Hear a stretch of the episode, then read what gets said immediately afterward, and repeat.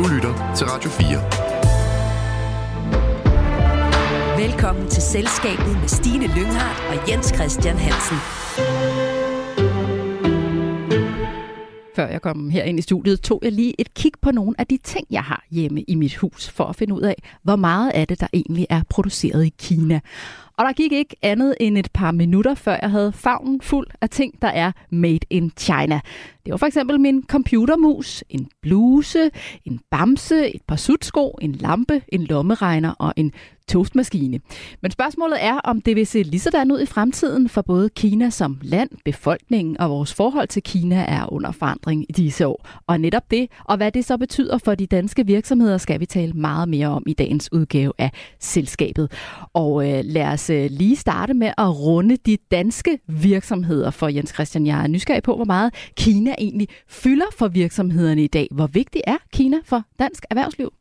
Jamen altså, det er jo, det er jo, det er jo et boom. Øh, det er en eksplosion, der er sket. Det kan vel kun sammenlignes med USA's øh, boom, der er for 100 år siden i det starten af 1900-tallet, sådan økonomisk set.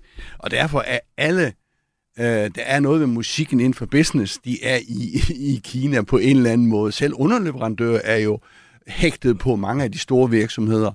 Og øh, Kina øh, har jo en, øh, altså for 30 år siden, nu må I korrigere mig, vi har jo kloge folk i studiet, der var Kinas andel af verdenshandlen vel 1-2 procent, og nu er den vel 12 procent eller noget i den stil. For dansk, øh, Danmarks vedkommende skal jeg nok lade være med alt for mange tal. Der var den jo for øh, 30 procent 1 procent, og nu øh, står øh, import og eksport lidt afhængig af, hvad man måler på, på en 7-8 procent, øh, tror jeg, eller noget i den stil. Så, øh, og eksporten til Kina er vel 70-80 milliarder. Og så derudover kommer jo også, øh, og det kan vi lige vende tilbage til, det der med, at danske virksomheder, altså en ting er at eksportere over, over landegrænser, men mange har jo også produktion lokalt eller nationalt. Øh, og om de tæller med i statistikken, det kan vi lige vende tilbage til. Og det er fordi, øh, de så producerer til det kinesiske marked derude? Ja, ja, eller videre øh, produktion. Altså, hvad kan man sige, hele verden er jo en kæmpe stor øh, global landsby, når man ser sådan på det øh, globale. Og hvis lige skal sige danske virksomheder, jamen, nu nævnte du selv øh, alle disse ting, du har der. De danske virksomheder ude af landet, det er jo alle de store. Altså det er alt fra Novo Nordisk, som jeg tror selv har produktion derude faktisk. Så er det Søfart, som jo er en meget stor dansk øh, del. Hele transportdelen, fødevaredelen. Vi har hele den nye øh, kinesiske middelklasse, som jo har penge og vil have øh, om ikke luksus, så i hvert fald øh, øh mange øh, ting, som øh, ligner luksus, øh, og har råd til det. Så det er en kæmpemæssig øh, øh, hvad skal man sige, øh, øh, øh, betydning for, øh, for dansk erhvervsliv. Så vi handler, i den grad, vi handler i den grad med Kina, og vi er også i den grad stadig øh, til stede i Kina. Meget. Velkommen til selskabet, Amy Jong. Du er ledende økonom i Nationalbanken. Hvad er det, de danske virksomheder oprindeligt har været tiltrukket af ved Kina? Jamen, det er jo først og fremmest det billige arbejdskraft. danske virksomheder, såvel som europæiske og amerikanske, de gik jo til Kina for det her 25-30 år siden, fordi det er et land, der lige var blevet åbnet op, og, og, og havde simpelthen så massiv arbejdskraft, der var rigtig billig. Og, og landet var villige til at investere i, eller åbne op for alle de her udlandske øh, investeringer, alle selskaber, der kan bygge fabrik, og, og at øh, de lokale regeringer i Kina var også meget samarbejdsvillige, nærmest rullede de røde løber ud, og, og ligesom velkomne alle de her investeringer. Så, så det var den primære årsag. Og er det så det samme, der er attraktivt i dag? Til dels, men arbejdskraften er jo slet ikke lige så billigt i Kina. Og det er jo, varierer jo rigtig meget fra branche til branche. I nogle brancher kan det slet ikke betale sig at producere i Kina. Men mange virksomheder fortsætter at producere derud af andre årsager.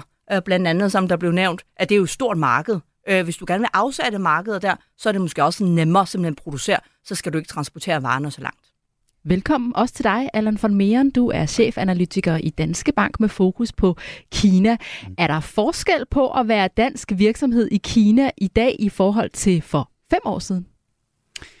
Ja, det vil jeg sige. Altså, øh, der, der er to ting, der nok har ændret sig primært. Det ene er jo, at øh, ja, de geopolitiske spændinger er, er vokset markant over de sidste ja, 5-6 år startede lidt med, da Trump kom til og startede handelskrigen mod, mod Kina, og siden der er forholdet mellem Kina og Vesten øh, blevet gradvist værre og værre, blandt andet med ja, uroligheder i, i Hongkong, og senest krigen i Ukraine, som også virkelig har, har, har skabt større distance mellem Kina og, øh, og Vesten, og det, det bidrager til, at det miljø, man færdes i, jamen der er Kina er mere sensitiv over for alt, som ligesom kan være kritisk over for Kina, og derfor så er det vigtigt, at man ligesom Kina er meget opmærksom på, jamen, når du er i Rom, så øh, gør du ligesom romerne, og når du er i Kina, så skal du gøre, som, øh, som man gør i Kina. Og derfor, hvis du træder over nogle grænser, jamen, så kan du hurtigt komme øh, i klemme. Så på den måde er det blevet en, en svær balancegang nok at færdes i det kinesiske marked. Og så er der selvfølgelig, kan man sige, hele vækstbilledet. Vi har haft corona, nedlukninger og alle de her ting. Så der er kommet en større usikkerhed omkring, jamen, har Kina stadigvæk det her store vækstpotentiale, som man har snakket om i mange år, eller, eller er de ved at, at stille og roligt køre, køre lidt af sporet? Øh, jeg tror stadigvæk på, at der er et stort potentiale, men der er større usikkerhed omkring det, det er der ingen tvivl om. Så der er både noget usikkerhed og nogle dilemmaer, Jens Jamen, jeg tænker bare på, altså uanset hvordan det, det nu kommer til at gå, så kan man, altså er Kina ikke så infiltreret, i hvert fald økonomisk set, så kan vi snakke om politik og kultur mm. senere, men økonomisk set, ja, som USA er i Europa, altså man kan vel ikke forestille sig en situation, hvor eller jeg tænker, vi har sådan en tendens til at sige, at Kina det er derude, og når hvis mm. vi ikke vil mere, så kan vi bare lukke ned og sådan noget. Det kan man vel ikke. Altså, det hele hænger vel sammen. Altså, ja. en lille bevægelse i den kinesiske økonomi har vel indvirkning på USA's økonomi og Danmarks økonomi. Mm. Amy, er det, ikke, ja. er det ikke rigtigt? Jo, det vil jeg virkelig sige. Øhm, det er jo, som, som du kunne se, hvor mange varer du har derhjemme, og som du simpelthen bare kunne plukke øh, fra gulvet eller fra køkkenbordet, der er produceret i Kina, jamen så er der også rigtig mange ting, vi ikke engang kan se. Altså chips, der indgår i øh, uh, bærbare computer, i mobiltelefoner, øh, måske i vores vaskemaskiner eller vores uh, smarte køleskab. Jamen der er jo rigtig mange komponenter, der kommer fra Kina. Jeg vil næsten tørre øh, påstå, at på nuværende tidspunkt er der ikke rigtig nogen lande, der fuldstændig kan blokere made in China komponenter eller varer. Øh, det, det, det er simpelthen, det kan ikke rigtig lade sig gøre, med mindre man vil leve i et isoleret liv. Så, så det er så indviklet, og slet ikke for at sige, at det globale værdikæder. Så der er også ting, der er produceret i Kina, som vi måske ikke rigtig ser, men som indgår måske i noget bilproduktion i Tyskland, eller i, ja, så, så generelt det her værdikæder, der er så tæt integreret øh, på et globalt plan, det gør, at øh, Kinas økonomi er tæt øh, i kobling med, med resten af verden. Og det ser ud som om, at du er helt enig her, eller du ser det for, for ja, flere jeg er meget enig. Altså, jeg tror, øh, den her snak om, om dekobling, altså hvis, hvis man vil dekoble, så bliver det meget, meget dyrt. Øh, Kina har blevet verdensmester i at producere over de sidste 30 år. Det er ikke noget, du bare lige ændrer fra den ene dag til den anden. Øh, man kigger mod Vietnam, man kigger mod Indien, men der er en grund til, at Indien ikke har så meget produktion. Det er jo, fordi det er et virkelig vanskeligt land at, øh, at agere i, øhm, og de slet ikke har fokuseret på samme måde på infrastruktur og alle de ting, som gør, gør Kina attraktivt. Så og Vietnam, jamen, altså, det var et meget mindre land, jo det svarer til måske en, en af de større provinser i Kina, ud af, ud af 30 provinser. Ikke? Så, så øh, ja, vi kan godt flytte lidt til Vietnam, men der er jo slet ikke den kapacitet til at overtage øh, produktionen i, i Kina. Og så må man også sige, at Kina bliver øh, dygtigere og dygtigere, og, og Kina kommer til at udvikle ting, som vi gerne vil have, øh, fordi de øh, kommer til at være på nogle områder helt, helt i front. Altså på forskningsområdet? På teknologi, og øh, altså solpaneler for eksempel nu, er de jo langt i front på. Øh, så hvis vi gerne vil have de bedste solpaneler den slags, så kommer vi ikke ud, når man skal handle med Kina. Jeg bliver lidt nysgerrig på det der med lønnen, Amy. Du nævnte noget om det. Kan du fortælle, altså, hvad er den der lønudvikling? Fordi når vi går 30 år tilbage, jamen, så var det jo arbejdskraft og billig løn, eller hvad hedder det, lav løn, mm. og så er den jo eksploderet. Altså, hvor meget er lønnen sted for en, den der mellemindkomstgruppe, eller hvordan kan man, øh, hvordan kan man øh, prøve at illustrere den der lønudvikling, som så er ved at betyde, at man måske kigger andre steder end Kina i, i, i, i klassisk produktion? Ja, altså i uh, Kina har du jo haft øh, 15-20 år i hvert fald, hvor gennemsnits... Uh, lønninger, altså nominelle lønninger, er vokset med 10 procent eller, eller om mere året. om året, præcis. Så, så det er jo noget, der gør, at befolkningen er blevet rigere, og, og der er kommet flere øh, i mellemklassen. Øh, I dag er der nogle opgørelser, der viser, at der er cirka 400 millioner øh, kinesere, som øh, kan se som mellemklassen, har nogenlunde det samme købekraft, som, øh, som danskerne har. Og, og det er altså en øh, markant løft, og det krævede jo også, at alle fik det her lønninger. Mange migrantarbejdere, altså dem, der, der måske er født og opvokset inde i øh, landet øh, i vestlig, nordlig Kina, flyttede ned til østkysten og arbejdede øh, for eksportsektoren. Og de fik jo noget af det høje løn, øh, lønstigninger, kan man sige. Øhm, så, så det er og det, det er jo med til, at det er en meget naturlig del af den økonomiske udvikling øh, af samfundet det er jo med til at gøre også Kina som et potentielt stort marked nu. Øh, det er simpelthen det her indkomst. Anne for mere? Jamen, der, der sker jo også det, at i takt med, at ja, lønningerne stiger, så stiger uddannelsesniveauet også, produktiviteten stiger øh, hos, hos medarbejderne. Så, så man ser jo på mange måder det samme mønster, som man har set i andre asiatiske økonomier, som, som Sydkorea og Taiwan, at jamen, der er lønningerne jo også steget markant, men, men de producerer så nogle andre varer i dag. Øh, Kina ønsker ikke at producere billigt legetøj øh, de næste 50 år. De vil gerne producere alle de der high-tech ting, som der virkelig er høje lønninger i, øh, men det kræver en uddannet befolkning, og derfor så har de ekstremt stor fokus også på, på uddannelse og på teknologi. Øh, så, så selvom lønningerne stiger, så gør det ikke så meget, hvis, hvis uddannelsesniveauet følger med, og produktiviteten følger med. Og, og virksomheder, øh, det er nogle andre virksomheder i dag, der finder det attraktivt at være i Kina, end dem, der var, hvor det var attraktivt for 20 år siden. Hvad er det for nogle virksomheder, der finder det mere attraktivt i dag? Jamen, det er jo virksomheder, som, som laver øh, ja, mere højteknologiske varer, som, øh, som er billigere at få lavet ind i, end i Sydkorea, men, øh, men som du ikke kan få lavet i, i Bangladesh eller Indien eller, eller nogle af de steder, hvor uddannelsesniveauet ikke, øh, ikke er lige så højt. Så det er en naturlig del af Kinas udvikling, at lønningerne skal stige. Det er den måde, de kommer op i middelklassen på, øh, og det kan retfærdiggøres ved, at de også bliver mere produktive.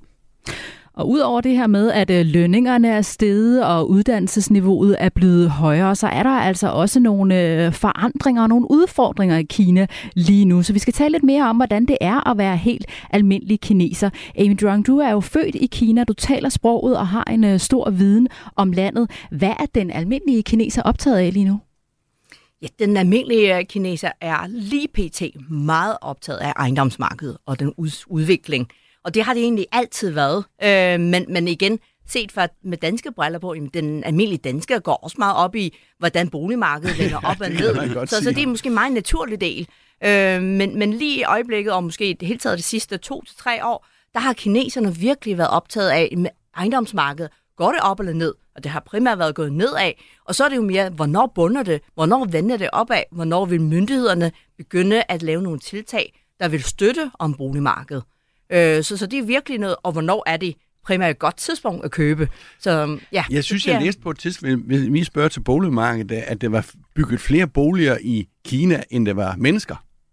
Altså, der, jeg ved ikke, om det er rigtigt, men altså det der boligboom og, øh, og også projektsalg og sådan noget, at man købte en to-tre boliger, fordi det var også øh, investering, og det er jo der måske boblen øh, risikerer at eksplodere eller punkteres. Ikke? Men er det rigtigt, at der er bygget flere boliger, end der er kineser? Det kan nok oppasse. Øhm, for det, fordi det er ikke ualmindeligt for øh, mellemklassen øh, kineser, især i de uh, store byer, der har simpelthen flere boliger. Øhm, så så det, er, det er jo netop, som du siger, det er investeringsaktiv, fordi der traditionelt set har manglet investeringsalternativer for dem. Men så der er jo ret streng kapitalkontrol. Det er ikke så nemt at købe amerikanske aktier eller danske aktier. Så de kan jo også godt være, at de har hørt Novo, det går rigtig godt, men de kan ikke få lov til at købe Novo-aktier og være med i den, kan man sige, aktiefest. Så alt skal jo være begrænset i Kina, eller i hvert fald en meget stor del af det.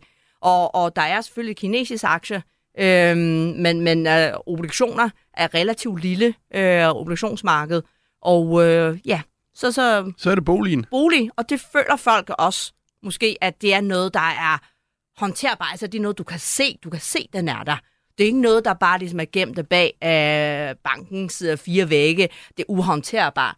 Uh, her skal vi huske, måske det gennemsnitlige finansielle vidensniveau i Kina er altså ikke uh, specielt høj.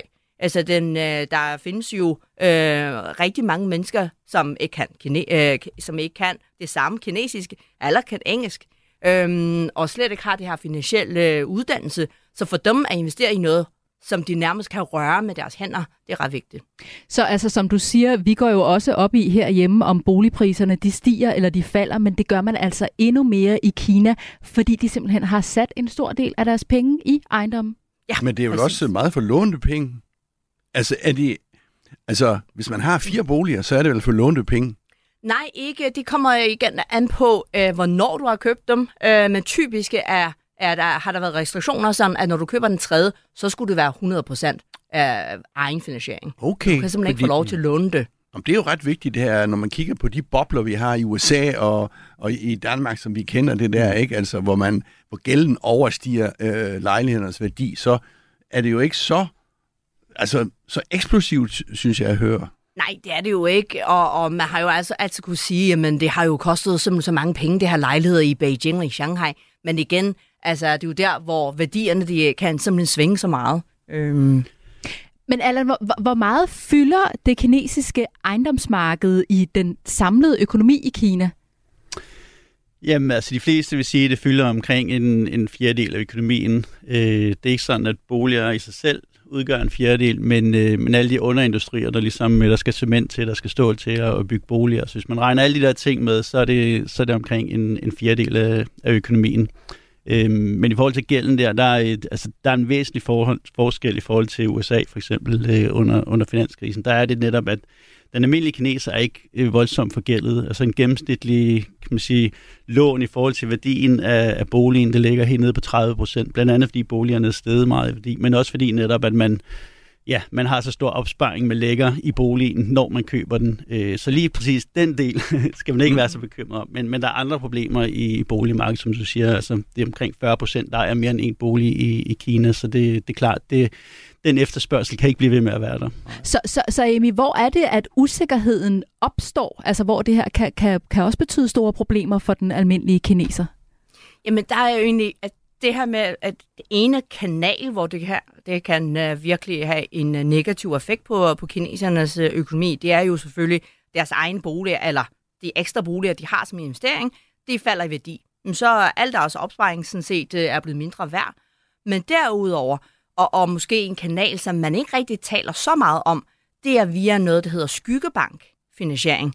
Og, øh, og skyggebank, groft sagt, det er sådan set noget, der er den del af banksystemet i Kina, som ikke er så reguleret. Mindre reguleret eller slet ikke reguleret. Og øh, en type af skyggebankprodukt, det, det hedder sådan en formueprodukt, som øh, er øh, markedsført til helt almindelige kineser. Det kan blive solgt af bankerne eller nogle finansielle selskaber. Øhm, og det siger simpelthen, jamen hvis du investerer dine penge, om det er 1000 kroner eller med en million, jamen så kan du garanteret få et øh, meget fint afkast, der er højere end øh, indlån i banken. Og, øh, og, og pengene, de bliver måske investeret i noget af det i aktier, noget af det i obligationer, og så ret meget af det bliver simpelthen investeret i boligmarkedet. Så indirekte på den måde er de kineser, der køber de her investeringsprodukter, simpelthen også udsat, altså eksponeret over for ejendom, ejendomsmarkedets optur og nedtur. Så der så er så hvis, endnu øh, flere af deres penge, som rent faktisk bliver sat i de her boliger, præcis. som man måske ikke engang ved, om de bliver bygget færdigt? Nej, præcis. Så, så rigtig mange boliger, og det der er problemet nu, det er jo, at det simpelthen ikke bliver bygget færdigt. For der var nogle finansieringskrav, der blev strammet til i 2020, og det gjorde, at øh, mange af de her store ejendomsselskaber, det manglede lige pludselig penge til at færdiggøre projekter. Og så var der rigtig mange kinesere, som havde betalt et depositum, og forventning om, at der skulle få leveret en bolig, som de kunne flytte ind til. Men det kunne de så ikke. Øhm, så, så det var med til hvad kan man sige, forstærke det her negative momentum, altså det her tillidskrise nærmest, vi kan se i, i Kina nu. Rigtig mange mennesker ser øh, økonomi som øh, fyldt med usikkerhed, øh, ejendomsmarkedet som er fyldt med usikkerhed, og, og det simpelthen præger hele den økonomiske øh, øh, situation lige nu. Hvad gør det ved kineserne, at, at der er den pessimisme og den usikkerhed? Jamen, så holder det jo nærmest op med at bruge penge. De holder jo ikke op, men de er meget mere forsigtige i forhold til før. Kan man sige øhm. sådan noget som turisme for eksempel? Altså, nu er det efter corona, så er turisme jo kommet i gang igen i hele verden, men som jeg forstår det rundt omkring i, uh, i Europa, uh, i hvert fald de der Barcelona, Venedig og Firenze, hvad det hedder, altså, ja, de kommer, øh, turisterne, men ikke kineserne. Nej, de, er det, det er sjovt, du siger, at det er en rigtig super god timing. Vi har jo lige fået øh, data fra det her lige akkurat overstået Golden Week, som man kalder det. Det er den første uge i oktober, hvor i forbindelse med nationaldags øh, fejring, så holder kineserne, alle har en uges fri. Og vi har netop fået data, og det er lidt over at cirka 850 millioner kinesere, der har rejst rundt i landet. Øhm, altså internt i Kina? Internt i Kina. Og, og det lyder jo vanvittigt mange, men i forhold til, og det er højere end det niveau, vi så i 2019, altså før corona. Men hvis man skulle kigge på den tendens, vi så før corona, altså fra 2010 til 2019, jamen der var det jo en meget stærk opadgående tendens. Og den tendens er altså ikke tilbage nu. Vi er stadigvæk 20% under trenden. Mm-hmm. Så hvis ikke corona havde været der, øh, så skulle vi have ligget 20% højere, end hvad vi gjorde nu. Og det er samme med turismeindtægter som jo selvfølgelig er jo øh, direkte jo går ind i øh, kroner og øre. Øh, så, så jeg vil sige, turisme, det er, det, det, det går okay. Det går ikke så slemt, som man ellers skulle tro, at øh, ejendomsmarkedet er i krise, og der økonomien går nedad osv., men, men det er altså ikke tilbage til øh, ko- før coronatrenden. Allan Folmer, jeg kunne også godt lige tænke, dig, og, og tænke mig at spørge dig omkring det her øh, ejendomsmarked, som fylder så meget, fordi jeg tror, vi er jo rigtig mange, der har hørt de her sto- mm. historier om den her ejendomsgigant øh, Evergrande, som jo er endt i så store problemer, at de nu i flere år har været på randen af konkurs og skylder et godt stykke over 2.000 milliarder kroner til investorer. Det er altså et beløb, som kun er lidt mindre end øh, Danmarks nationalprodukt. Hvorfor er det, at, at den er endt i så store problemer, og at ejendomsmarkedet på den måde er, er endt mm. i så store problemer, som de er nu, efter det i år bare har bull, i flere år har bulret derud, og jeg bygget og bygget og bygget? Jamen, det gik netop øh, rigtig godt af, og det blev, øh, altså, det var jo en, en gylden forretning, ligesom at, at købe jord, øh, finansiere det med, med gæld, og så sælge det endnu dyrere, og så, øh, så tjente du en masse penge, så kunne du få lov til at låne endnu flere penge, og så kunne du købe endnu mere jord, og på den måde, så er nogle af de her selskaber, der virkelig red på den cykel der, de er blevet øh, voldsomt forgældet, og der var Evergrande en af de selskaber, som, øh, som virkelig lå i spidsen der, når man snakker om øh, ligesom at, at køre foran på de tog der. Det, der så sker tilbage i 2020-2021, det er, at øh, den kinesiske regering siger, at det er nødt til at stoppe det her, så de laver nogle øh, meget stramme regler for, øh, hvis man har et, en gæld over et vist niveau, så kan man så ikke få lov til at låne flere penge. Øh, samtidig har de et boligmarked, som er ved at koge fuldstændig over øh, under corona. Ligesom vi lidt så herhjemme faktisk også, øh, og i USA, at da vi ligesom øh, ja, rammer corona, så, øh, så sjovt nok, så begynder folk at købe øh, massevis af boliger, og det, det var egentlig ikke noget, vi havde sådan forventet, men det ser man altså også i Kina.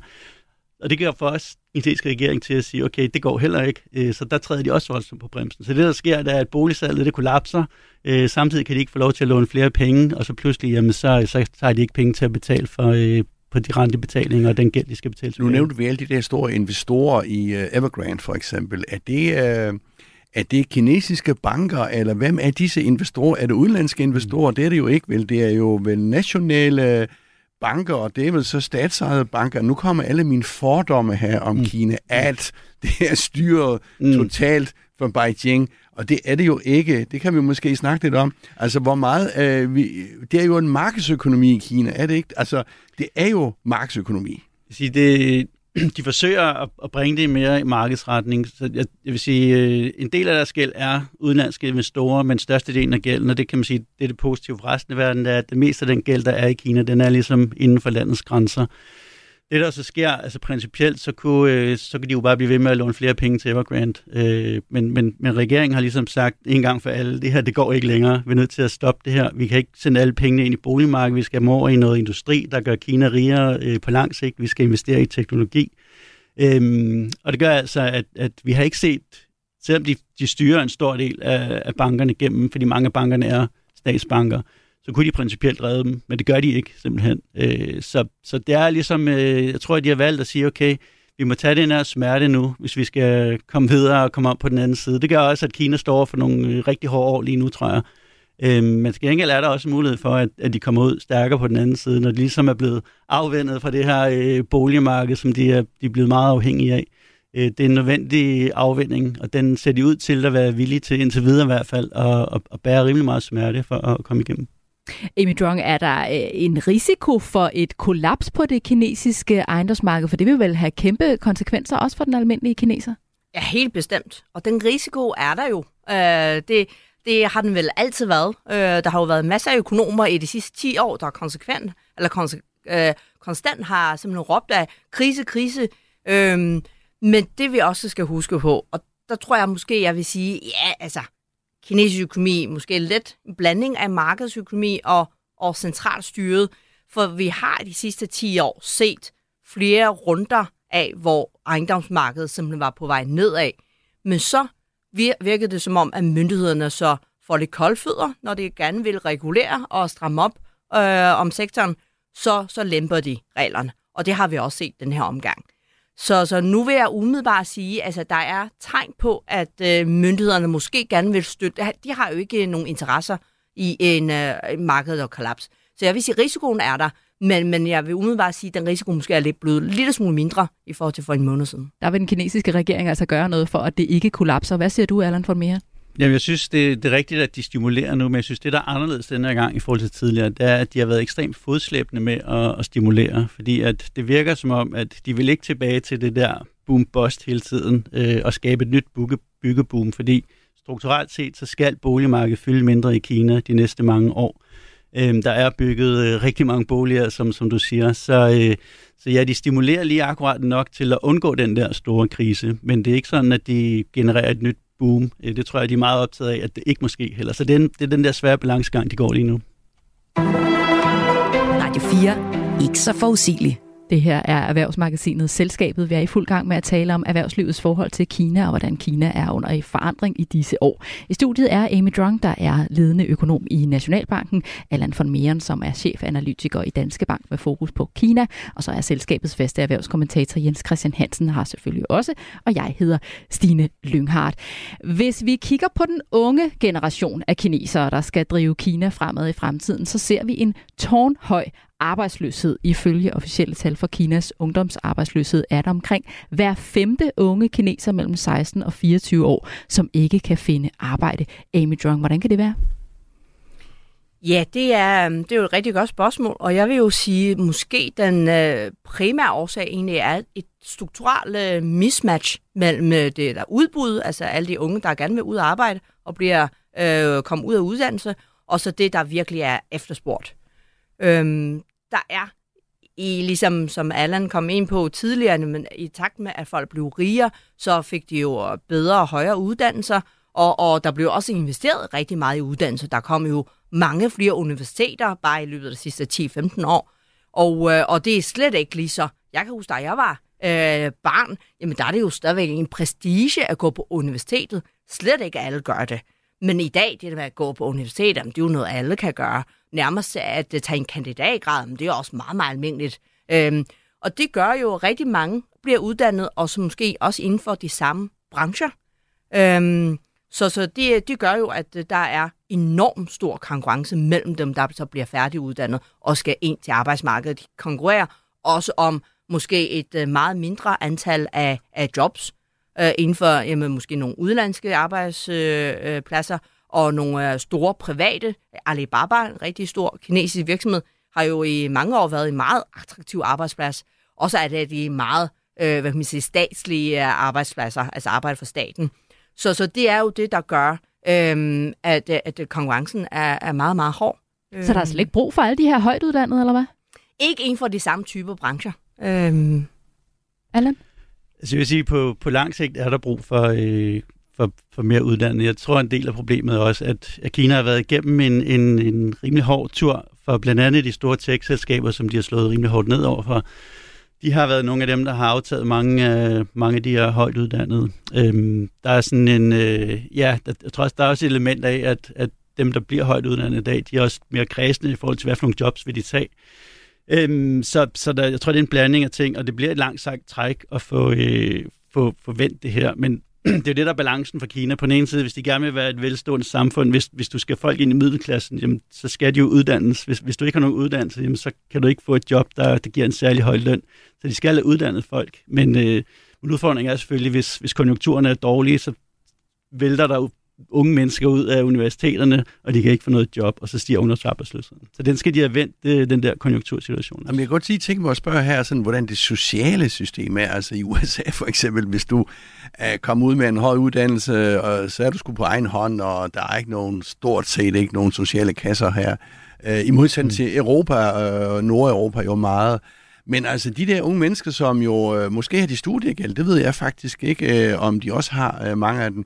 Men hvad gør man? Øh, altså, hvordan lever de? Øh, er det et socialt system, hvor man kan få øh, øh, hvad hedder det, social øh, øh, benefits, eller hvad man nu kalder det? Øh, ikke rigtigt. Øh, I hvert fald ikke i den grad, at du rent faktisk kan leve af det.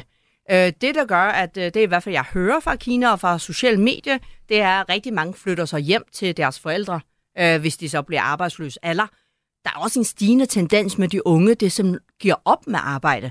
Øh, der er lidt en øh, begyndende oprør mod det her meget hårde arbejdsstil, mm-hmm. hamsterhjulet, ja, som er altså en på en helt anden niveau, end det vi ser i Danmark. Uh, det her tendens med, de kalder 9-9-6 livsstil, med du arbejder fra klokken 9 om morgenen til klokken 9 om aftenen, og så 6 dage om ugen. Det er der rigtig mange unge mennesker, øhm, som jo, altså samfundets øh, debattør kalder dem jo de forkalede øh, små øh, kejser og kejserinde, fordi de er indebarn, og, og de ligesom er vant til bare at have det godt og få serveret alt, hvad de ønskede. Jeg ved ikke helt, om det er en færre øh, hvad kan man sige, sammenligning, men, men mange af dem gør oprør mod den livsstil. Så, så der er også nogle af dem, der simpelthen frivilligt siger, jeg vil ikke leve sådan her. Og med den fældende økonomiske vækst. Mm. Øhm, jeg ved ikke, om, om det her det, det rent faktisk er det, der er vejen. Så, så de giver op med arbejde, og så flytter de hjem til deres forældre, og så ja, og det har jo faktisk fået sit helt eget udtryk, Amy, for de bliver kaldt for fuldtidsbørn. Og, og du fortalte mig også, at man også bruger et, et udtryk derude, som hedder, at, at de ligger flat, det ligger de flat, unge. ja. Kan du ikke lige prøve at fortælle, hvad de to udtryk går ud på, og hvorfor det er, blevet noget, man taler om? Ja, altså det her med ligger flat, det er egentlig et fænomen, der er et par år gammel, har jeg i hvert fald uh, stiftet bekendtskab med det for et par år siden. Det med at folk, der er på sociale medier, som siger, jeg har ikke lyst til at gøre noget. Jeg vil ikke kæmpe længere. For, for når man har været igennem det skolesystemet, og da jeg var barn øh, i det kinesiske skolesystem, så det jo, da du var 6 år, jamen så er det der, der er eksamen hvert år, før du er 6 år. Og du skal være det top 10 øh, konsekvent hvert år, helt fra øh, de yngre klasser, for at komme til en bedre skole næste gang, og bedre universitet, osv. osv. Øh, og det, så er der rigtig mange, der siger, at det, det, det er for hårdt, det er for trættende, det, jeg får stress, jeg får depression, det vil jeg simpelthen ikke. Så vælger jeg bare at ligge flat så ved det jo ikke, hvis du har kæmpet hele dit liv, bare med det mål, du skal få det bedste karakter, og dermed det bedste jobplads. Så på et eller andet tidspunkt, hvis du så mister det livsmål, så ved du ikke, så vil du heller bare ligge flat og lave ingenting. Og det her fuldtidsbørn, det er jo lidt en konsekvent med, at øh, unge mennesker, der vælger at ligge flat, jamen så flytter det hjem, og deres fuldtidsjob, kan man sige, det er jo bare at være børn til deres forældre og blive forsørget af forældre. okay. Og det er, her taler vi altså om voksne mennesker øh, der er simpelthen i 20'erne måske, øh, der flytter hjem igen. Men Allan von Meeren, er det ikke et kæmpe problem for Kinas fremtid? Jo, hvis alle gjorde det, så ville det være det. Altså, det, det er et fænomen, der er opstået, men jeg, jeg er i tvivl om, hvor stort omfanget reelt er, for jeg tror ikke, der er mange af forældrene, altså generelt kinesiske forældre, det, det ved du sikkert meget mere om, men, men øh, der er et stort pres på de her unge øh, for at få en uddannelse, for at tage en uddannelse, for at komme ud og, og få et job. Fordi det har jo ligesom været, altså vi skal jo ikke så mange år tilbage i Kina, for at, at man faktisk levede i, i ret øh, hård fattigdom. Så hele det her med ligesom at få en uddannelse, for at man kan få et bedre liv, det har jo meget præget hele tankegangen.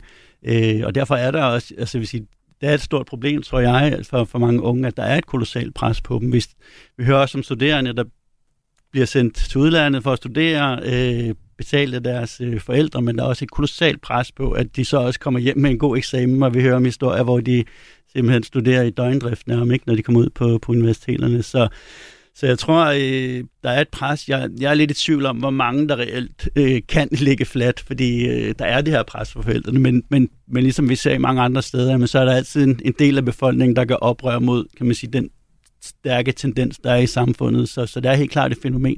Men, øh, men hvor omfattende det er, det, det er klart, hvis, hvis det bliver virkelig omfattende, så bliver det et problem. Øh, men, men indtil videre, så ser vi stadigvæk, at, at øh, ja, der er rigtig mange øh, nyuddannede, der kommer ud, og udfordringen lige nu er at finde et arbejde til dem. Hvor stort ser du problemet, Amy? Fordi altså, hvis man øh, ligger hjemme hos sine forældre på, på sofaen, så ser man måske heller ikke specielt øh, lyst på fremtiden. Hvor stort et problem ser du det som? Jeg, jeg synes generelt, at øh, mangel på tillid øh, blandt forbrugerne, almindelige mennesker, det er et stort problem. Øh, især hvis man øh, gerne vil have, at den kinesiske økonomi skal være i højere grad drevet af forbrug, det private forbrug og services, så kræver det, at forbrugerne rent faktisk har lyst til at gå ud og bruge pengene. Øh, og og øh, ja, det lige nu så ligger øh, det her forbrugertillidsindekset simpelthen på noget af det, der ligner rekordlav. Øh, nu er det bare måneder gamle tal, fordi at vi har ikke fået nyere data. Øh, men, men det er, det er jo et problem. Øh, og det er blandt andet, hvor jeg tror, at, at økonomien, den indlandske øh, efterspørgsel, simpelthen ikke er stærkere nu. Det er det dels på grund af det. Allan von Meeren, kineserne får jo også øh, færre børn. Hvordan kan det være? De må jo godt få mere end et barn nu. ja, Jamen, det er jo fordi, det er, det er rigtig dyrt at få børn. Øhm, og det er, ikke, det, det er egentlig et, på nogen måde et globalt fænomen, men, men det, det er meget i særdeleshed et asiatisk problem. Vi ser det i Japan, vi ser det i Sydkorea. Øh, I Sydkorea får de endnu, endnu færre børn. Og der er jo ligesom ja, en tendens. Det, det er dyrt at få børn. Øh, man vil gerne, øh, når man får et barn, så vil man gerne have, at øh, de får den bedste uddannelse, og de kan gå til alle mulige ting. Og, øh, og der er ikke de samme, øh, kan man sige, støtteordninger og, øh, til, til at få børn. Øh, det, det er så noget, de begynder at prøve at gøre bedre, men jeg tror, det bliver svært at få dem til at, at, at få mange flere børn, end, end de gør i dag.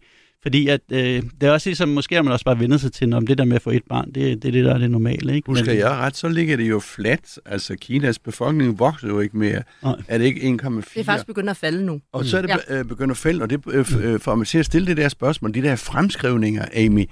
Altså, hvis jeg forstår det ret, øh, kan jeg ikke om det er over 2100 eller sådan noget, øh, hvor det så kun er 500 millioner kinesere, eller 500-600 millioner, altså et markant fald. Og det er, som Allan siger, det har vi også set i Italien, og vi ser det i Rusland og, og mange steder. Jamen, det vil jo helt omdefinere øh, den der kinesiske fabrikshal, vækstdynamo, øh, verdens næststørste økonomi, eller hvad? Ja, fuldstændig. Og det, er jo, det, det har de jo vidst i rigtig mange år nu. Det er jo også derfor, at de har egentlig haft lidt travlt med at skulle øh, komme højere op på værdikæderne og producere nogle af de her højteknologiske varer, som giver øh, flere penge til det indlandske øh, produktion, øh, i stedet for øh, for 10 år siden, jamen selvom alle Apples produkter var samlet i Kina, jamen så var det en meget let del af værditilvæksten, der rent faktisk gik til Kina. Så, så det en af de meget langsigtsproblemer, de ser, som, som jeg tror øh, er bekymret øh, topledelsen i Kina, det er, at øh, de simpelthen bliver gamle, før de bliver rig. At de bliver fanget i det her mellemindkomstland, altså på engelsk tror jeg, man kalder det middle income trap. De har jo simpelthen fanget nogle af andre udviklingslande førhen, og Kina er meget bekymret for, at de kan blive dem. Og de kræver, at de bliver innovative. De bevæger sig op til øh, blandt lande, der er øh, meget innovative og kan producere højteknologisk varer. Så Emi, hvad er din største bekymring, både på den kortere og på den længere bane i Kina? Altså på den korte bane, der er bekymret for ejendoms, øh, ejendomsmarkedet og, og det her manglende tillid blandt forbrugerne og, og hvordan øh, også skyggebanken, men hvordan det hele kommer til at oversætte til øh, forbrugertilliden. Øh, og og på, lang, på den lang sigt, der synes jeg, at det er, det, det er virkelig et godt spørgsmål, om Kina rent faktisk kan vokse det nogenlunde høje niveau. Altså det kræver simpelthen, at de stadig vil vokse mere end 2%, og det kræver, at de er innovative. Og det synes jeg er stadigvæk et meget øh, åbent spørgsmål. Allan von Mieren, vi ser jo heller ikke at det er den samme vækst mere i, i, i Kina. Ser du det som, at, at Kina har toppet, kan man spørge på den måde? altså væksten har i klart toppet, men, men det er der ikke sådan noget så mærk, meget mærkeligt i, fordi alle, alle lande, der ligesom har været igennem det forløb, som Kina har været igennem, jamen de oplever, at væksten falder på et tidspunkt. Og igen, det har vi set i, i Sydkorea, vi har set det i Japan, øh, Taiwan. Øhm, så så det, det, der selvfølgelig er det store spørgsmål nu, som bliver debatteret meget blandt økonomer også, det er jo, at øh, den her krise, er det bare sådan en almindelig øh, boligmarkedskrise, som vi også kender herhjemmefra, vi kender fra finanskrisen. Jamen altså, det kommer man jo igennem igen, og så kommer man tilbage på et eller andet øh, vækstspor. Det er jo ikke sådan, at USA permanent øh, lå i dvale efter øh, finanskrisen. Man skal igennem det, det er hårdt, øh, men, men man kommer ud på den anden side. Spørgsmålet med Kina nu er, øh, ja, kommer de ud på den anden side på tilbage til, til sådan rimelig pæne vækstrater, jamen det, det tror jeg faktisk på. Øh, og jeg tror, at fordi Kina er så markant større en økonomi i dag, end det var for 10 år siden og for 20 år siden, så selv med 4-5% vækst, så vokser de faktisk absolut set stadigvæk meget mere i dag, end de gjorde for, øh, for 10 år siden. Så det er også det der med, procentregning nogle gange kan snyde ret meget, fordi det er også et spørgsmål om, hvad ganger du den procent på? Og sådan kom vi omkring nogle af de forandringer, der er sket i Kina, og nogle af de udfordringer, landet står overfor. Og lige om lidt skal vi tale mere om, hvilken betydning det har for os og for vores virksomheder. Du lytter til Selskabet på Radio 4. Men først, Amy Drong, Allan von Meeren, Jens Christian Hansen, er det tid til ugens quiz. Og i og med, at vores program handler om Kina i dag, så gør vores quiz det selvfølgelig også. Mere specifikt skal det handle om nogle af de danske varer, som kineserne godt kan lide. Men inden I får dagens spørgsmål, så deler vi jer lige op i to hold med Amy og Allan på det ene, og Jens Christian på det andet, for her i programmet spiller vi gæsterne mod erhvervskommentatoren. Og lige nu er stillingen fuldstændig lige. Det står 5-5. Er I klar til at høre ja. spørgsmålet? En af de danske virksomheder, som har satset stort på Kina de seneste år, er legetøjsgiganten Lego. Men hvor mange butikker åbnede Lego i Kina sidste år? Det er det, som I skal svare på. Jeg kan hjælpe jer en lille smule ved at fortælle, at Lego ifølge Detail Watch åbnede 155 nye butikker på verdensplan i 2022. Men hvor mange af dem var i Kina i 22 i 22? Og det hold, der kommer tættest på det rigtige svar. Og nu, skal, nu plejer jeg lige at padle lidt her. Altså legetøjsbutikker, er det sådan selvstændige butikker, eller er det bare, hvis det er Lego på en hylde i et supermarked? Ja, eller? ja, det er selvstændigt. det er selvstændige Lego-butikker. Gå ind ad døren i en Lego. Skal vi sige. Uh, og 155 uh, På verdensplan. på Ja. verdensplan. Okay, Mange af dem lå i okay. Kina. Okay, jamen jeg satser. Hvad siger du, Jens Christian? Jamen, jeg tror, det er frygtelig meget. Øh, det er frygtelig meget. Ja, jeg tror, det er omkring halvdelen eller sådan noget. Jeg har skrevet øh, 72. Du Ud af har- 155, det lyder godt nok lidt vildt måske, men øh, Hvor meget Ja. sagde du? Du sagde 72? 72. Skidt. Mm. Yes.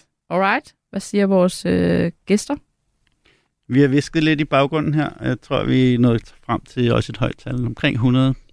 Men vi, I siger 100? mm, vi kunne selvfølgelig bare øh, sige 73, så ville det være... Ja. Ja, ikke, men vi siger 100 i stedet for. Hvorfor var I på så meget mere? Fordi det er jo godt nok mange ud af dem, der er blevet åbnet på verdensplan. Jamen altså, i mine øjne er det fordi, at, at ja, Kina har den her voksne middelklasse, og de vil gerne øh, det bedste for deres børn. Altså Og med til... Og Lego er populært. Ja. mærke. Ja, og øh, jeg tror nok, at Lego har været lidt langsom at komme til Kina, hvis jeg husker ret. Og nu, øh, og det taler jo til jeres fordel, altså man kan sige, at 21-22 har været sådan et, eller 22 har nok været sådan lidt, lidt, øh, lidt øh, øh, boomagtigt øh, set fra Legos side, så det kan godt være, ah, Det kan få godt være, at nedlukningen har lidt, lidt en... Ærger du dig lidt over det, det, dit bud nu, eller Jamen, hvad? jeg synes stadigvæk, det var højt. Altså, halvdelen øh, er i Kina, men, øh, men jeg tror sgu, det er for lavt. Ja, det var for lavt, Jens Christian. Fordi Lego åbnede 95 butikker i Kina sidste år, og ifølge Legos topchef Niels B. Christiansen er målet at nå op på i alt 500 butikker i Kina i løbet af i år. Jens Christian, hvorfor er Kina vigtig for Lego?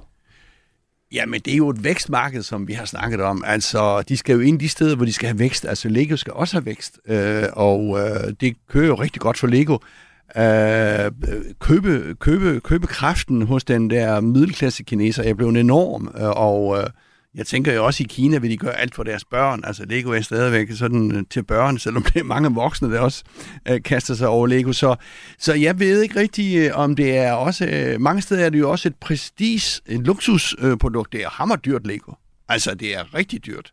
Øh, så jeg tænker også, det er sådan, at måske noget prestige, øh, det er det jo også i danske familier og mange familier, og ja, men vi købte Lego til vores børn og, og sådan noget, men det kan da være, at du kan afkræfte eller bekræfte, Amy, er, er Lego sådan lidt prestige også i Kina? Ja, absolut. Det er, bliver både bevidst brandet som premium, men også modtaget af forbrugerne som uh, premium var. Og det er det der med lidt show-off, at vise, at mine børn leger med Lego-klodser. De er ægte, ikke sådan nogle kopivarer. Mm. øh, det, det, er, det er det. Så, så mellemklassen, det er noget, de går efter. Allan von Mieren, hvad kan, hvilke varer, danske varer, kan kineserne ellers lide? Uh, de kan rigtig godt lide Ego-sko. de har også haft rigtig stor Det må du succes. ikke sige. Nej, det må jeg ikke sige. Men, Jo, det må du det godt. kan de godt. Altså, det, er- det, det er et af de selskaber, der også har haft øh, virkelig stor succes. Og, altså, der er jo det her med, at ja, når du netop, netop bliver, kan man sige, øh, på vej op og bliver en, en rigere nation, så er det netop, du vil gerne have noget, hvor andre kan se, at det er dyrt.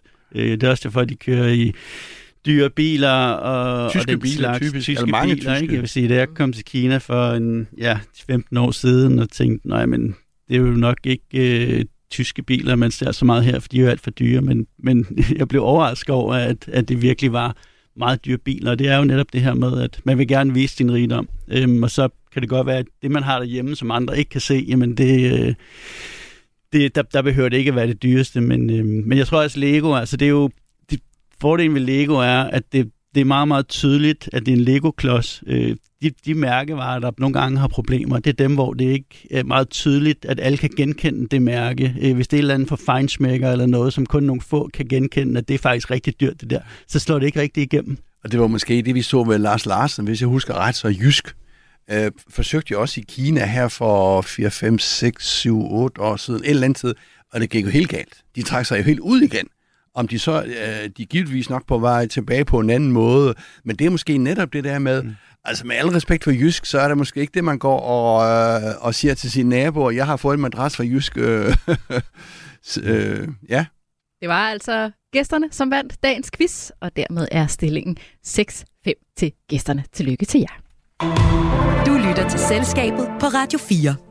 I dag har vi fokus på Kina og på Kinas øh, udvikling. Vores gæster er Amy Drong, som er ledende økonom i Nationalbanken, Allan von Meeren, som er chefanalytiker i Danske Bank med fokus på Kina, og vores faste erhvervskommentator Jens Christian Hansen er også i studiet. Og som vi talte om i den første del af programmet, så er Kina som land under forandring, men virkeligheden for de virksomheder, der opererer i landet, er også en anden i dag. For efter det i overvis har været attraktivt at producere varer i Kina, så ser hver fjerde danske virksomhed virksomhed med produktion i Kina nu på alternativer. Allan, hvad skyldes det? Ah, Jamen, det, det skyldes jo flere ting. Altså dels under corona fandt man ud af, at, at det her med at have sin produktion et sted kun, det var meget sårbart, fordi at ja, landet kunne blive lukket ned fra den ene dag til den anden. Så, så der kom der et fokus på, øh, ja, at man skulle have øh, andre steder også. Man snakker nu om det, man kalder sådan China plus one, at producere stadigvæk det meste i Kina, men vi har også alternativer. Øh, og ellers så er der selvfølgelig hele det geopolitiske øh, udfordringer, vi står med. Altså, og man kan sige, det helt store øh, risikobillede, det er jo omkring Taiwan. Hvis, hvis der skulle komme en krig der på et tidspunkt, jamen, så kan det... omkring Taiwan, som Kina gerne vil have, have hjem til sig? Ja, øh, og det har de sagt, det vil de gerne have sker på en fredelig måde, men de har også sagt, at de vil bruge magt, øh, hvis nødvendigt. Og, øh, og den ligger hele tiden og lurer i baggrunden på en eller anden måde. Ikke? Og derfor så er det måske meget godt, at man tænker over, okay, hvor mange æg har man i den her kurv, fordi øh, potentielt så... Øh, det kan godt være, at de fleste ser ikke sandsynligheden for så høj lige måske de næste fem år, men kigger vi 10 år frem, 20 år frem, jamen så, øh, så begynder risikoen måske at, at blive større. Og så er der også, selv med en lille sandsynlighed, hvis, hvis effekten af det er meget, meget voldsomt, så er det stadigvæk noget, du virkelig skal, skal tænke over. Så jeg synes, kan man flytte sin produktion, uden at det bliver voldsomt meget dyrere, så giver det jo god mening at gøre det. Ja, men altså, det er jo lige præcis det, vi har set i Rusland. Det er meget, meget, meget, meget mindre målestok jo, men altså, der fik jo øh, virksomhederne næsten overnight kappet deres russiske forretning af, og øh, det tror jeg da ikke sker i Kina, men, øh, men, men det kan jo hurtigt ske nu. Nu har jeg set Carlsberg for eksempel, jo, som ja, hvor meget har de afskrevet i Rusland til 20 milliarder. De er selvfølgelig også i Kina. Mm. De er typisk i Vestkina. Men nu siger en ny direktør, at deres vækstmarkeder, det bliver ikke i Kina, selvom det er en kæmpe mæssefond. Det er i Vietnam. Fordi det bliver ligesom det næste. Øh, der er godt nok 100 millioner i Vietnam, hvis jeg husker ret. Mm. Øh, men det kommer jo også, hvad skal man sige, en ny øh, mellemklasse der, som bliver købedygtige til, til Carlsbergs øh, øl. Havde du også en kommentar, Amy? Ja, jeg er helt enig med Allan i, at øh, nedlukningen under corona, det var jo et stort wake-up call for, for danske virksomheder, for alle mm. virksomheder. Mm. Men egentlig også længere tid tilbage, så var der altså masser af virksomheder, som talte om at flytte ud for 10-15 år siden, fordi arbejdskraften blev dyre. Der mm. så vi også, tekstilbranchen var nogle af de første, der, der flyttede ud, fordi de var jo meget følsomme over for lønninger, øh, eller i hvert fald højere lønninger. Øhm, og, og igen, øh, det her handelskrig med USA, jamen det tror jeg også gjorde, rigtig mange virksomheder begyndte at tænke over, uha, så hvis vi producerer i Kina og skal sælge, sejler det til USA, jamen så bliver den jo uh, mødt af en uh, tolvmor. Jamen, så måske skal vi så have det her China plus one strategi mm. og begynde at have noget produktionscentre andre steder. Så, så det er jo en kombination af flere faktorer. Men og, corona var helt sikkert den sidste dråbe, kan man jo sige.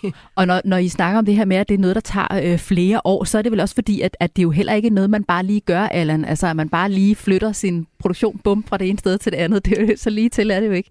Nej, det er jo, øh, altså hvis du skal bygge en ny fabrik, så er det jo store investeringer, og du har mange penge, du skal op i lommen. Øhm, det andet er, at du skal ud og finde, altså ja, Vietnam bliver nævnt meget, men der er 100 millioner. Alle, alle kan jo ikke flytte til Vietnam med den kapacitet, er der simpelthen ikke. Det er ikke sådan, de går rundt med en kæmpe stor arbejdsløshed af ledige øh, hænder, der, der kan overtage den her produktion. Så, så det, er, øh, det er noget, der kommer til at ske gradvist, tror jeg. Og tendensen vil være der i mange år fremover, men, øh, men, men det er ikke noget, ja, der lige sker fra den ene dag til den anden. Amy? Og så har jeg bare en meget lille pointe med, at det er altså ikke kun udlandske virksomheder, der flytter ud. Mm kinesiske virksomheder flytter også ud okay. mm. for at optimere jamen, lønninger og, og diverse øh, minimere risici. Så her der står udlandske virksomheder også i konkurrence med kinesiske i at finde det næste, hvor skal man være henne. Så, så, Det lyder ja. som om, det kommer helt bag på dig, Jens Christian. Uh, ja, det gjorde det, men det er fordi, at uh, alle mine fordomme om, at Kina, uh, Kina er totalt styret for Beijing, det er sådan, og det er jo, uh, og det er jo det, det ikke er. Uh, og det får mig også til at, at, at, at spørge jer ind til de der provinser, altså vi snakker altid om Shanghai og Beijing og sådan noget, men de der provinser, som er kæmpestore, altså kæmpestore, og har et selvstyre, det vil jeg måske spørge om, sådan, hvor meget selvstyre har man ude i provinserne, og det er vel, øh, hvis du er en dansk øh, øh, øh, virksomhedsejer og skal ud og kigge i Kina, øh, hvor stor selvstændighed har de der provinser og de politikere, der sidder i provinserne?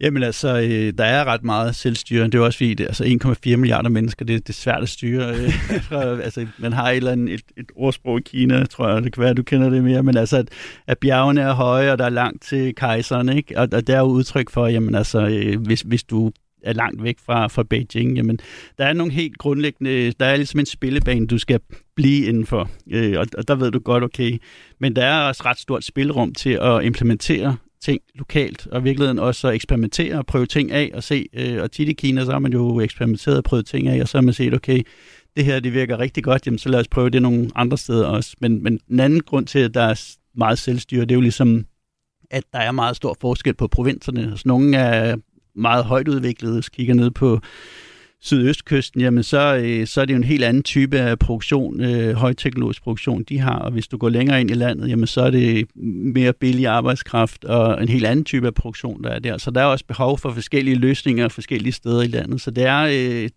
det er lidt en myte, det der med, hvor centralstyret det er. Der er helt klart nogle ting, som du ikke skal træde udenfor, men, men når det er sagt, så er der også en meget stor øh, grad af frihed, og, og virkelig konkurrerer de enormt meget på provinserne. Det tror jeg også, der er mange, der ikke øh, forstår, at der er virkelig en stor konkurrence i at, ligesom at vise dem, der kan gøre det bedst, fordi så kan du øh, blive forfremmet i partiet og komme endnu højere op. Mm. Øhm, så, så det er også en, en del af det det bringer mig lige frem til de der femårsplaner, fordi man arbejder jo stadig med femårsplaner, og den sidste er vist for 22, hvis jeg. Altså det er her, hvor man siger, vi styrer efter en vækst på 5,5 procent, altså de der meget høje rammer. Men så mm. hørte jeg en sige, at kære danske virksomhedsejere, lyt nu efter, hvad der bliver sagt på de partikongresser. Prøv at læse ned i de der femårsplaner, fordi de betyder noget. Mm. Uh, Allan, du snakker det der om rammer og sådan noget. Altså, hvor meget betyder de femårsplaner der? Hvis du er dansk virksomhedsejer og skal tage nogle beslutninger, Øhm, jeg vil sige, det hvordan... betyder rigtig meget. Altså, det, det der, hvis du skal have succes i Kina, så skal du også finde ud af, hvordan kan du hjælpe Kina? Fordi hvis, hvis du kan komme til en... Øh, altså, der er jo et lidt tættere øh, forhold mellem, kan man sige, øh, lokale borgmester eller lokale regeringen og så øh, erhvervslivet. Så du skal have nogle gode kontakter i loka- lokalregeringerne. Og den bedste måde at få det på, det er jo ligesom at komme med et produkt og sige, det her, det kan hjælpe jer til at nå jeres mål i jeres provins. Øh, Øh, det kan måske gøre, at I kan øh, få renere vand, eller I kan få øh, bedre miljø, eller et eller andet. Så åbner de ørerne, og så, øh, så vil de gerne arbejde med dig. Så, så, og, og det er noget af det, man kan læse i femårsplanerne, det er jo, hvad er det for nogle målsætninger, de har. Amy Drong, jeg kunne godt lige tænke mig at, at spørge dig, fordi det her med, at der så er, er flere, der begynder at også brede deres produktion mere ud og, og flytte den ud til, til andre lande, inklusive også øh, kinesiske virksomheder. Betyder det, at vi så vil se, at øh, Kina ikke længere er verdens fabrikshal, som vi taler om? Altså, nu startede jeg jo med at nævne nogle af de her ting i mit eget hjem, som jeg havde fundet, hvor der står Made in China. Det var min computermus, det var en bluse, en bamse, et par sutsko, en lampe, en lommeregner og en toastmaskine. Vil det se anderledes ud i fremtiden? Ja, i en vis grad. Øhm, inden for det nærmeste par år, der kan jeg ikke rigtig forestille mig, at et enkelt andet land skulle ligesom lige pludselig rejse sig og erstatte Kinas status som verdensfabrik. Så i stedet for måske at kigge på et enkelt land som et verdensfabrik i fremtiden, så er det måske mere, øh, jeg kunne forestille mig, at produktionskæderne generelt bliver mere fragmenteret. Og det er jo et øh, rigtig øh, stort emne lige nu, som mange store øh, institutioner, som OECD og IMF dyrker ned på, det er, at det helt taget handelsmønstrene bliver ændret, og produktionskæderne, værdikæderne bliver lavet om mere fragmenteret, i stedet for, at det ligesom mere var Kina, der producerede, øh, og så videre til, øh, til, til Vesten, jamen så bliver det måske lige helt ændret øh, af mønstrene. Jeg Ganske tænker, kort interesse. Jamen, jeg tænker bare på, at det ligger jo et andet stort land lige i nærheden, øh, Indien som har mange øh, mange mennesker. Altså tror I ikke, Indien, det bliver ikke en konkurrent som sådan til Kina, hvis man ser ud fra de ting, vi har snakket om? Ganske kort, Allan? Altså, jeg tror, at der er mange investeringer, der vil søge mod Indien, men, men igen, så er, det, så er det et svært land at operere i også, og det er også en årsag til, at de ikke er på niveau med Kina. Det bliver interessant at følge udviklingen den kommende tid. Her og nu er vi nået til vejs ende i selskabet i dag. Tak til vores gæster, Amy Drong, ledende økonom i Nationalbanken, Allan von Meeren, chefanalytiker i Danske Bank med fokus på Kina. Jens Christian og jeg er tilbage samme tid og samme sted på næste onsdag. Du kan også høre alle tidligere udgaver af vores programmer, lige når det passer dig. De ligger klar i Radio 4's app, eller der, hvor du plejer at hente dine podcast. Tak fordi du lyttede med. Programmet er produceret af Beam Audio Agency for Radio 4. Radio 4. Ikke så forudsigeligt.